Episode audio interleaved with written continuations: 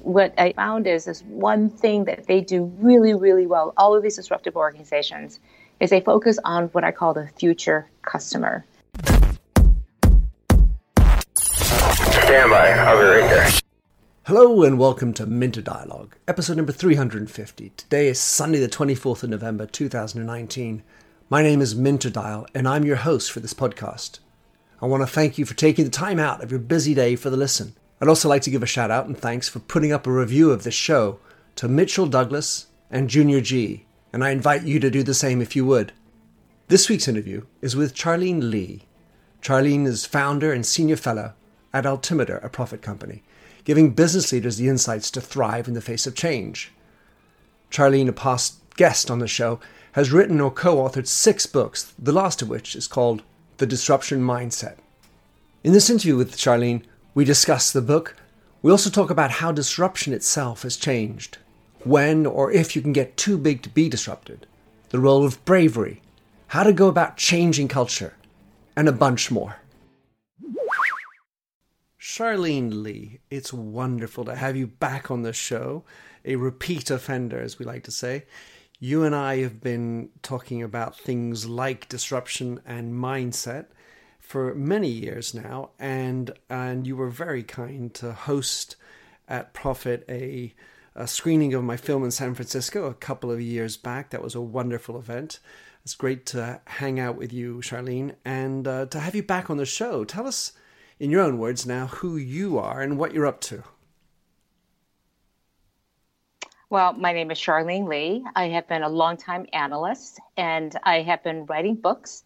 So I'm a best selling um, author, a transformational speaker, and I have recently been uh, a founder uh, of Altimeter, which is a disruptive analyst firm. And my most recent project is to start a company called Quantum Networks, uh, on the side that is seeking to connect the world's disruptive leaders to support them in their quest to create exponential growth in their organizations, uh, but also in their communities and in society. And in light of the not so long ago announcement by Google uh, on quantum computing, you are presumably at the forefront, uh, connecting neurons and uh, and brains. Yes, without the technology necessarily um, all there, but just like quantum computing, quantum networks, I hope will be exponential with each additional person coming in. And also, if you understand quantum computing, it's it's this idea of being a super, being in superpositions where the power is coming from. And as a disruptive leader, you need to not only think about and have an open mindset to change, you also have to have the leadership abilities to create that change and make it happen. it's not enough just to talk about change, and wave your hands in the in air, but you have to actually make that change happen to be that leader. Right, brilliant. Well, we are going to get into that kind of a mindset. So, what what brought you to this idea to write this book, published in 2019, Disruption Mindset? Who's it for? Um, it's for people who want to create this change. They see the opportunity, they see the goodness that could come out of big, huge change, and they're sitting there going like how on earth do i make this happen where is the playbook because the the language and the literature around disruption has been all the companies that have done it wrong or the extraordinary tech companies in silicon valley who have done it right well where is the knowledge for the rest of us the people who actually work at normal companies and so, how do you actually create disruptive change, a positive force for that creates that opportunity that change? So I said, I don't know what the answer is to that. So when I don't know the answer to something, I get very curious. I do research, and a book comes out of it. Hmm. So that's what happened with this one. Great, with lots of great stories in it. So the, the challenge at so so many levels is that that underneath us is constant change and as you look at maybe how some other company is trying to battle it, the transportability or transferability of th- what they're doing to your situation seems at best hard to bring in. And secondly, even the foundations on which we're doing this stuff is by itself changing. My question is how how would you describe how disruption itself has changed, let's say over the last decade? Well, I think in the past, we would look to a particular uh, technology or innovation or a business model or something like where's the magic bullet and i think when we look around and see the companies that have been able to constantly change to disrupt themselves it's never like this one single thing. It is much more around the way they think the way they approach the market and the way they organize and have their culture the way they lead. Uh, and that was the most interesting thing. Um, and what I, I, found is this one thing that they do really, really well, all of these disruptive organizations, is they focus on what I call the future customer. Because it's only by having that really strong model that they were able to make the really tough decisions and sacrifices and investments they have to have today. Is the one thing that allowed them to be able to eclipse everybody else in the industry. So it sounds like customer centricity on steroids or something even more focused than this term we've been banding around for the last couple of years. Right, and I think customer centricity, customer um, obsession, all those things are great. But they, if you're not targeting the right customer, it'll keep you squarely rooted in today, in this, in maintaining the status quo. So it's not enough just to be customer centric and customer focused. You need to focus on the future customer and and frankly organizations turn to me like it's hard enough to focus on like trying to figure out what my current customer is you want me to do that and focus on the future customer. And my answer to them is i never said it was going to be easy. Right but so how do you this you, is the way to do it. Right so yeah. Uh, on the one hand there's this notion of defining who is that future customer. Right. And the the idea of finding out who your future customer, the reason why so many custom companies do not do this. I'll be talking to 100 companies and maybe one or two kind of inch their hands up is because it's so unknown. You're not sure. You're not 100% sure this is the place to go. And we've been trained as business leaders to be 100% sure before we take action to go. And the thing about disruptive organizations to go, I'm not sure, but I have to go. It's that commitment to going mm. to the future mm. that keeps them alive and fresh. Well, so they just are absolutely determined to figure out who that future customer is, and they put a tremendous amount of resources against it. The interesting parallel I'm thinking about in my new book, uh, I talk about how customer centricity is is important and la di da, but actually it's a, a mechanism to break down silos you know, of course, you want to be centered on the customer and who is the customer, but just the process, the journey towards it is actually the disruptive component. Yes, I love that. That's a great way to think about it. And if you think about what silos are there for, they're there to preserve the status quo, and they're really necessary to promote excellence in a certain area to make sure operations uh, work smoothly. But customers, when you're talking about new customers that require you bend those silos, or as I like to put it, to break windows between those silos so that customers can pass seamlessly through them. When you have those windows there and they're really well developed, then you're able to take in new customers and you're not breaking the system. The system, the process, the organization all support the development of these new customers. Mm. And that's what these organizations do really well. They they have organization. They actually amazingly they're incredibly well run. They have a lot of process. So organization is really well structured. They are not chaotic environments. But because they have everything figured out, they don't have to figure out how to get things done. They can just focus on getting things done and doing these crazy things because they're spending no of their en- none of their energy, none of their attention focused on like organizational and process issues. Mm. You you talk about in your book the big gulp, and um, and you know let's say that it, it, another another term that I like is in a comparable space is bravery, having the the courage to to do the thing that's gonna take you for one. So how do you describe what is needed in order to be able to swallow that big gulp? Yeah, um, I think bravery and courage happens when you you don't know what the outcome is going to be. You're not 100% sure, but you know you have to go. You know that the right thing to do is to go forward, not backward or to stay where you are. And that's where courage is so much needed, and that's where leadership is needed. So I, I, I think you're absolutely right. This is this is a, a place where you know you're doing it right when you're just terrified. it's incredibly scary, right? But you know you cannot turn back. You cannot stay where you are. So it's just this, staying where you are is failing. Yeah. So it's this notion of uncertainty that that that, that hurts the rational mind. You know, I want to I want to get it all fixed up, but I want to know it all beforehand, and and that uncertainty is highly destabilizing.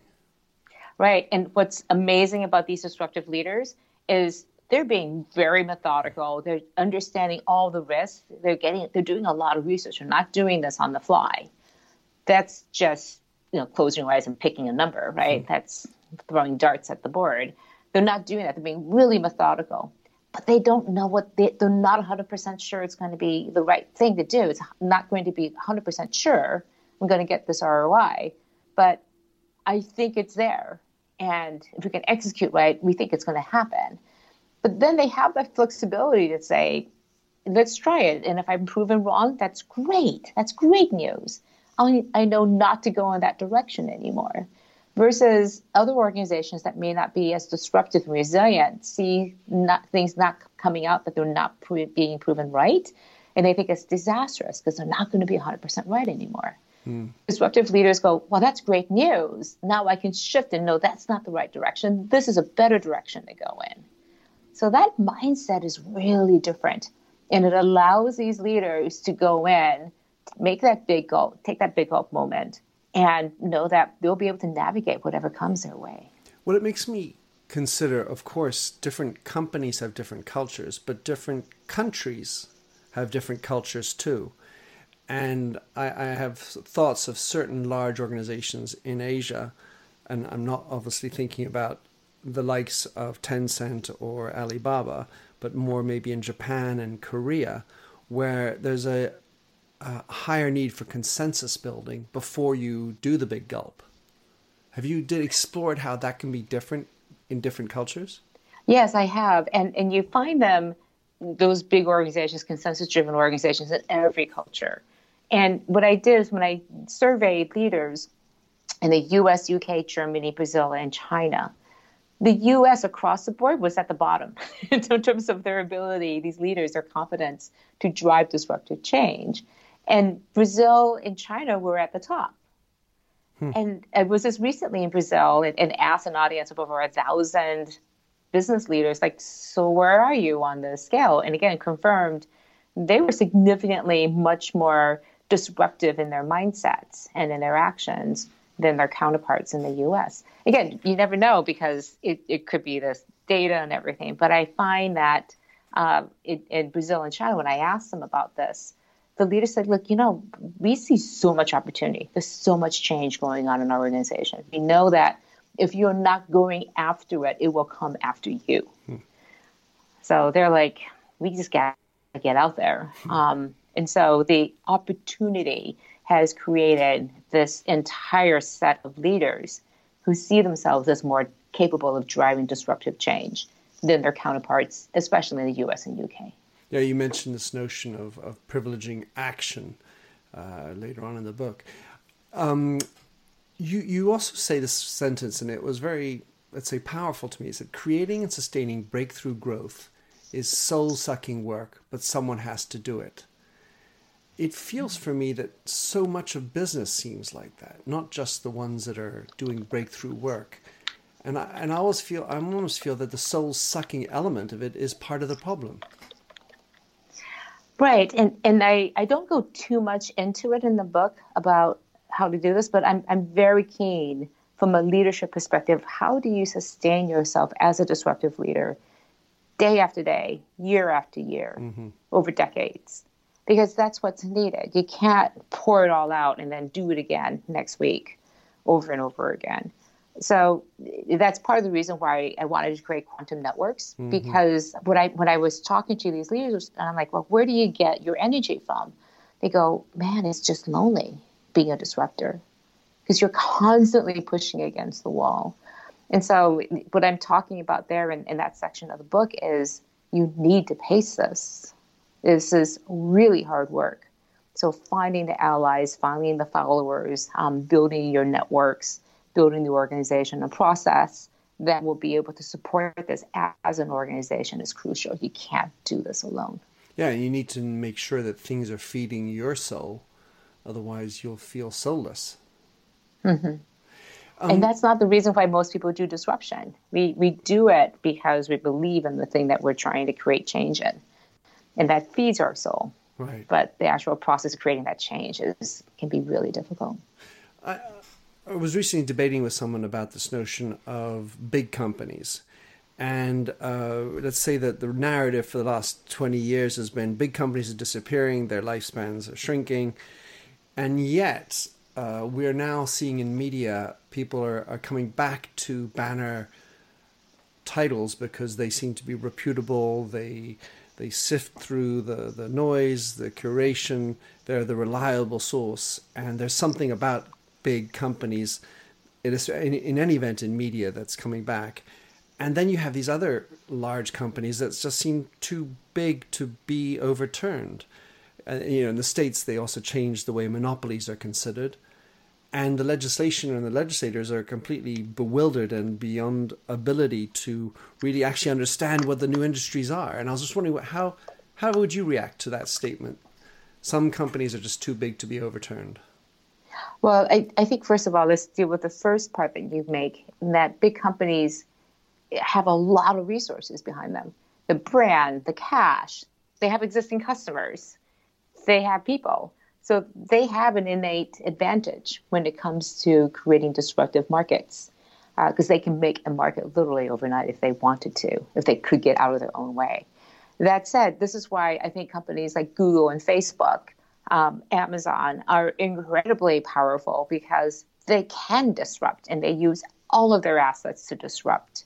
And to your point, legislatures have not put in checks in the places where they need to be, I think to say, well, are they growing in a responsible way? Are they using data, this incredibly powerful database uh, that's that's in, a, in an anti-monopolistic way? So um, I have always been very skeptical of what legislatures can do. They've always proven that they have a hard time keeping up, but they also oftentimes do the right things. So uh, I think there's a time when we're going to have to look at the law that um, that protects platforms from having to take responsibilities like Facebook for the content that's on their platform. And frankly, I think Facebook's in a in a really difficult position. Even if they wanted to, I don't know if they could monitor everything that's on their platform. So it's kind of an interesting intellectual and technology debate, but also a legislative and policy debate too as well. Yeah, in that case, they're actually just too big for their own boots at that level. Well, I don't know if they were. If you were to break them up, you know, separate Facebook, and some people talk about breaking them up, that the problem would still remain. Sure. Right, and and they're fairly run as different companies, and you could not even break them up by just putting in some privacy legislation, which is what's happening in California now, that would protect us in terms of how the data is being shared. So there are ways to do this without having to break them up, but it still doesn't address the fundamental question and issue is does do we want Facebook in the middle of our stream determining what is good to be, what is considered good uh, to go up on our stream? Mm. And I think we all have an agreement of what is bad and what is good. The danger is in the gray. So, what determines that in the gray? Yeah, I think that there's still people who struggle on what is their ethical line and you what I loved a lot of the stories and the cases you brought in the book, Charlene. Um, one of them was a real enlightenment for me, and I should have known about it beforehand. About how um, the CEO of Microsoft, um, Sadella, right? Um, Satya Nadella. Satya yes. Nadella, sorry. Um, mm-hmm. How he uh, made culture change his number one priority and promoted empathy. And I was like, hello, how did I not know about that? So, in light of what you studied and understood, what what do you think are the keys to actually making that culture change? Uh, again, if empathy is a place where you want to be talking about it, um, or whatever culture change, it makes such a difference for your top leader to be really talking about it, living those values, um, setting an example for everybody else. But it also needs to be tied back to like, so what? What are these new beliefs? How will they drive us? How will we? How will it drive our business? How do we connect these ideas, these values, um, back into actual behaviors that will actually make sense from a business point of view? And Satya did such a wonderful job. He says, look, we have to understand people as people, as humans, and we have to do that on a human level. That will be great for business. Because who does who wants to deal with a company? They want to deal with people. So he was able to say, this is just, this is logical. This is natural. Why wouldn't you want to do business or work here?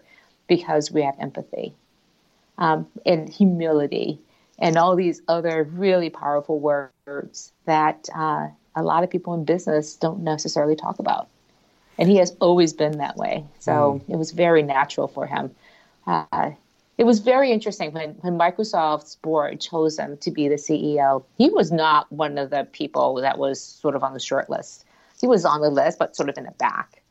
And it, it, it was incredibly insightful of the board to select him as a CEO saying I, I, put a lot of give a lot of credit to the board um, and to Bill Gates in particular for saying this is the direction we want Microsoft to be going in. He strikes me as the kind of guy you'd like to have a long, fun, interesting weekend with, and and learn from him on personal and professional level. Yeah, he. I basically like to say that he single-handedly gave Microsoft back its mojo. Hmm. He uh, he not only is this incredibly inspired leader from a personal point of view, but he's an incredible technologist too as well. He can talk tech like there's nobody hmm. else. Hmm. So, he uh, he was a person who did search and he did um, search and he also did the cloud. I mean, he has it all from a business standpoint. So the, the kind of pushback that I will often get, especially from let's say middle tier managers, is that it all rides on the boss. It's top down change. So if you are Nadella and you are imbued with some, you know, wonderful karma, humility, you have a strong empathic muscle, that's one type of leader. But it's, let's say, not the regular one. It's certainly not the one that Wall Street typically would clang on about, or runs Wall Street banks for that matter how how does one go about if you're within the company trying to deal with this type of change when the top doesn't necessarily have the same kind of characteristics that you've just been talking about? Well, I, I look at it this way: if the top of the company is diametrically opposed to you, you probably shouldn't be there. You're in the wrong place. If the you're in the wrong place, or exercise the power of two feet and get out of there, and find a place that is going to appreciate that. It, and I guarantee you they're there. I mean, I, I, I, I talked to some people like, I've been pushing, pushing, and they don't get it. I'm like, so why are you there still? Why are you at a company that's not appreciating you and, and, and, and really taking advantage of your talents and what you have to give? Go someplace else that will.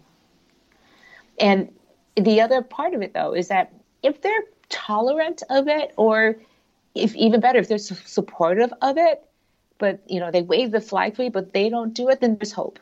okay, so um, and, and the question then gauges to say, do you have enough support to actually get the work done that you want? Do you need more support? Is the kind of change that you think is possible um, going to be possible without that top person? Well, how much of their support do you really need? Do they really need to show up and say the words? You know, what do you really need from them? And so I talk about executive buy-in, like be more specific about buying in do you want them to really believe it or do you just want them to go through the motions? Because mm-hmm. if you can just get them to go through the motions, that may be enough. Hmm. What about governance? In in uh, you know my my narrative in my book, I talk about the the issue with being owned by a shark-toothed VC type company or PE company or let's say Wall Street's on your case. And how does governance and ownership change the ability for you to disrupt uh, in, in, line with your philosophy of disruption mindset? Yeah, I, I intentionally did not talk to hmm. founder run firms because they can do anything they want with their firms um, because they're the founders there. Most firms are not like that, and I think governance. This is why I'm I'm so much focused on things like organization and boards. These are the fundamentals because if you do not have great governance, you can't do any of this. And so I think governance is a really important thing, and I, I love governance and process for that reason and making sure you have the right structure, the right abilities to say yes. Like who can say yes? Be very clear on who can say yes, not just who has the right to say no. Um, and, and I, I, talked to quite a few of the disruptive leaders in, in the book, and many of them said I had to replace my board because the board members, I had some who had no idea, um, some were completely standing in the way. And with the participation of my chairman, was able to get the right people on the board to provide that right guidance, to provide the right governance that we needed. Uh, and they were not always saying yes, but they would have that considered, thoughtful way to help us meet this objective of disruptive change. Mm. So I think it's really important to have that throughout the organization about how, how, do we that we are aligned around our, our desire to create this exponential change, and then also like how will we actually get that done? and be really clear on what that process looks like. So if you had a magic wand, Charlene, and you and you wanted to create the right board, what would you be starting with with your fairy dust? What would you be looking for in having a good board? I would want a chairperson who would set the right culture. I mean, the culture of the board where there is freedom of discussion, anybody can raise issues, um, that there is this level of trust being built between the board and the executive team and then making sure that you're putting people on there that reflect a, a reflect who your future customers are going to be. Oftentimes they're going after certain titles or areas of expertise. You need to have that but you can always call that in. Are there people here who are going to really drive the organization to understand who their customers are and to meet those needs and to hold the executive team accountable to say are you really focusing enough on that future? Are you constantly thinking about who the future customer is, holding their feet to the fire and saying, what is your strategic plan going to be to drive this future? And part of that, again, is knowing that you may have to take short term losses to invest in that future. And the only way you can align everybody is if you have that future really clearly thought out and everybody aligns around, yes, that is the future we're willing to invest in. Including taking the hit short term. Yeah, I, I, included the example of Adobe, where they knew their income was going to go down for two years. And this is a publicly traded company. And to just give you an idea, the CFO would go to Wall Street every quarter and say, literally, I have great news. Our income is down. Isn't that fantastic? Hmm. because they were going through a business model shift. And every time the income went down, it meant that their business model was working and their stock price literally would go up every time their income would go down. Yes, they went to the subscription model. Exactly. So in chapter five um, of Disruption Mindset, you talk about the three beliefs openness, agency, and action, which I was just mentioning at the beginning, as, as helping you to thrive and create these flux cultures. I love the notion of agency uh, for the employee. Tell us a little bit about the power of agency as you feel it and, and why it's so hard to put in place, in my opinion. Yes, well, agency is something that lives in people. And the difference, I think, is between agency and empowerment is that when you're empowered, you're waiting for somebody to give you the power, to bestow upon you the permission to go change. Agency says, I come in with the ability to create that change. I am a leader. I am an owner in the outcomes. And I have the power already to be able to make these changes because I'm aligned against what we're trying to do against that future customer. And more importantly, if I make that change, I'm going to be held accountable for that the good and the bad that comes out of it. I know that I will own it. And that agency is incredibly difficult because you need to hire for it and then you need to also develop it and constantly reinforce to people you have agency. You can control your outcomes. You have a voice that would be listened to. And constantly saying that over and over and over again to remind people because it's easy for us to fall back and like okay i'm just a cog. Tell me what to do right? Mm. um, but you really are looking for people who are going to come in with agency and then are willing to exercise that. I, think in my background my baby step towards this concept that you so nicely put of agency was treat people like adults and, and, instead of writing a, a 16 page policy on how to do social media, write a three liner that basically says be sensible, be accountable, and and do good for the business. Right. And you know, it's always great to say what that looks like and provide more detail. But again, just having those high level things say, I trust you to do the right thing. And if you're not sure what the right thing is, go and ask somebody. Check in with each other, talk to each other, and um, and it's so it's such a great um, place to be when you have agency in that way. I'll tell you how agency also shows up. I didn't. I, I talked just a little bit about it in the book, uh, which is this relationship between an employee and employer looks really different. Uh, I think Reid Hoffman and Chris Yeh describe it really well in their book, The Alliance. They call it a tour of duty. And, and we did this at Altimeter too, which is we would talk about the day you leave, the day you start. Meaning, we acknowledge fully that you're going to leave someday. Hmm. I acknowledge that you are fully, you have complete control over your, your career. You're going to leave. so instead of um, looking around in two years' time, like going out and taking extra long, quote, lunches, and you're interviewing with people, let's have an agreement exercise your agency and say, I'm going to be leaving soon. I think my, my time here is coming to an end. Can you help me find my next job? And I'd be like, 100%. Can you help me find your replacement? Sure, happy to. That dialogue doesn't happen, but that's what agency looks like. Hmm. And wouldn't that be so much better for us as employers to have people have that frankness, to not have people leave with a two week notice and you're left in the lurch? Yeah. Or, or the letter that says, gone on for personal reasons. right.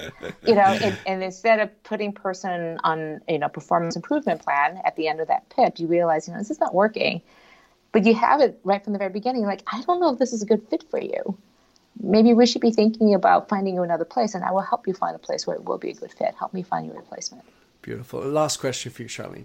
What do you think 2020 holds uh, holds for us in store in terms of maybe breakthroughs or or big things to watch out for? You know, it's so funny. I hate predicting what's going to happen in the next few months mm-hmm. versus like tell me what's going to happen in a couple of years. Yeah. A couple of things. I I think again that we're going to be seeing this this new type of dialogue happening. I think people are getting so so tired of the division. We're saying, okay, I'm tired of this. Can we just talk about something else? Let's form bonds, bonds, and and, and connections with each other outside of these divisive areas. And when we start having conversations, real conversations with people that don't center around work, don't center around politics, really center on our families, our connections as humans, the things that move us and we're passionate about, we will learn to connect and get along with each other. And when we have those connections, then we can tackle the things that are hard. But we can't tackle the things that are hard without that foundational relationship that's there. And I, I'm confident that I think the technology will allow us to do that. I'm seeing it on the fringes where people are just saying, look, we got to stop this. We're better humans than this. So I hope that 2020, especially here in the US, especially in other countries, there's just so much division. I think that the only way that we can hopefully keep it from going to that boiling point is that we look at each other and go, we got to have dialogue. We must have dialogue as a civil society. So if you're the leader of a company, then you need to be creating environments and embracing the opportunity for these types of conversations to be happening even at work. Yeah, I um what I really admire about these disruptive organizations, they do something really interesting. They slow down in order to go fast. And I think that's what we need to do. We need to take the time to really slow down, practice what Satya Nadella has, have empathy for each other, really stand in somebody else's shoes, understand what's going on in their lives. And that will form the foundation for us to just accelerate into a huge amount of change. But if we don't have that, then there's no way we can begin to really change. We don't have that common connection, that common sense of purpose. Love it. Charlene, how can someone, if you need another follower, uh, come and find out uh, more about you and, of course, get your new book?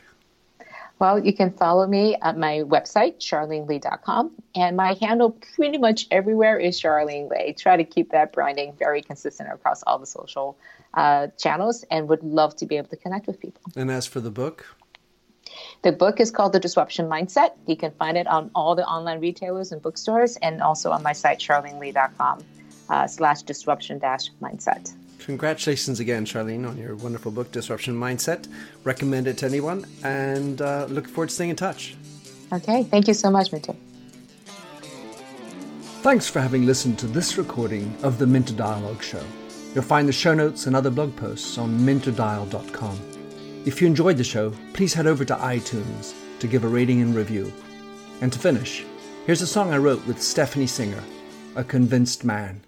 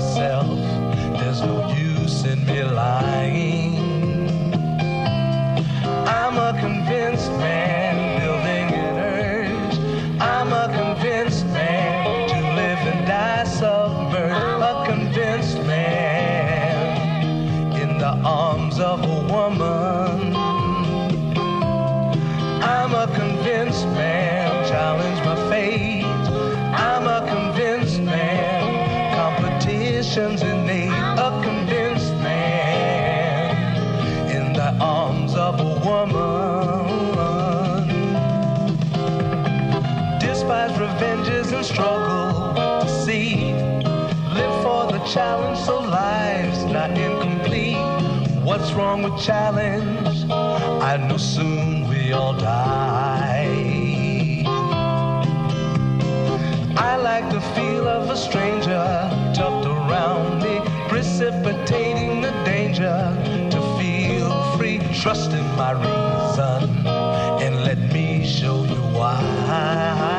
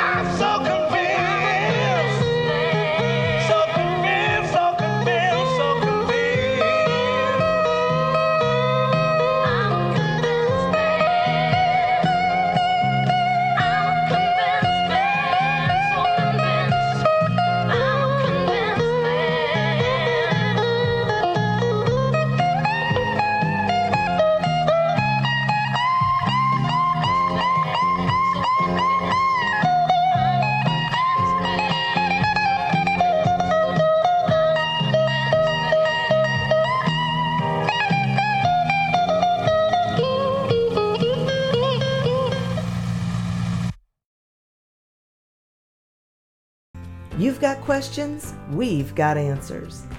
Business leadership, ownership, and sales can be challenging. Tune into the Accelerate Your Business Growth podcast to learn from the world's experts. Join me, your host, Diane Helbig, as I chat with people who have expertise in various areas of business. You'll enjoy the lively conversations that are focused on providing you with the ideas, tips, and suggestions you need to realize greater success. Get what you need for your business when you need it from the people who have the answers. Accelerate Your Business Growth is part of the Evergreen Podcast Network and is available on Apple, Spotify, or wherever you listen to your favorite podcast.